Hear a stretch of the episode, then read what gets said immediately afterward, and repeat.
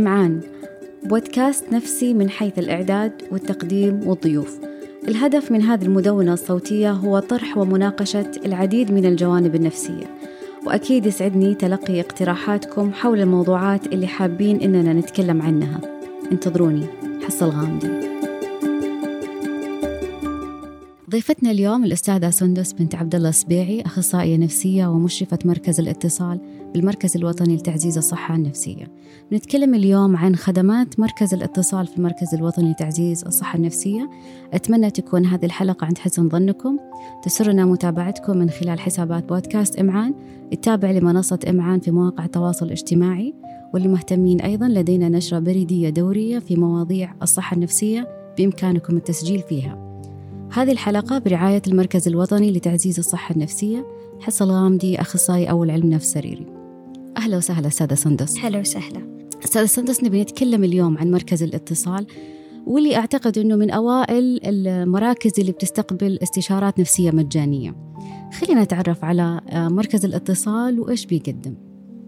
انطلقت أعمال مركز الاتصال للاستشارات النفسية في شهر سبتمبر عام 2013 يعمل المركز على نشر الوعي والتثقيف النفسي وتقديم الاستشارات النفسية ومساندة المرضى النفسيين وأسرهم في مواجهة عبء الاضطرابات النفسية والمشاكل النفسية اللي قد يتعرضون لها. ذلك تحت إشراف نخبة من الاستشاريين النفسيين المتخصصين النفسيين ذو كفاءة وخبرة عالية في مجال الرعاية والصحة النفسية.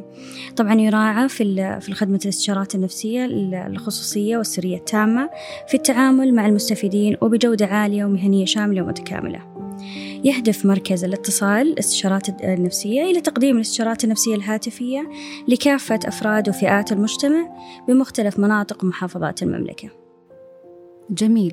طيب أستاذة سندس ودي أعرف كيف بيعمل مركز الاتصال وكيف بيحصل طالب الخدمة على الاستشارة؟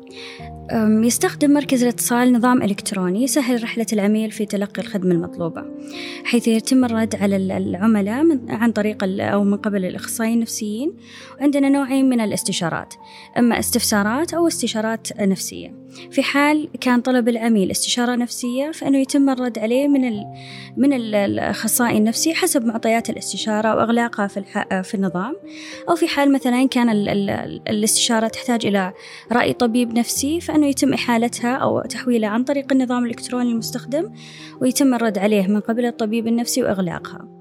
في حال الاستفسارات يتم الرد عليه من قبل الأخصائيين النفسيين أو تحويلها إلى الجهات المعتمدة من قبل المركز معليش سادة سندس إيش هي الجهات المعتمدة اللي بتحولوا عليها؟ جهات كثير مثل الاستشارات الطبية في وزارة الصحة تسعة ثلاثة سبعة خط مساندة الطفل أو الحماية الاجتماعية أيضا مستشفيات إرادة والصحة النفسية تابع لوزارة الصحة واستشارات الإدمان والتعاطي في اللجنة الوطنية لمكافحة المخدرات وجهات أخرى كثير يعني تمام طيب يمكن يجي في بال البعض أستاذ سندس أن الاستشارات هذه ممكن تغني عن زيارة العيادة النفسية إيش رأيك؟ الاستشارات النفسية الهاتفية هي لا تغني عن زيارة العيادة إلا بنسبة قليلة وفي حالات ممكن وصفها بالبسيطة والحالات اللي تستدعي الدعم وتثقيف نفسي.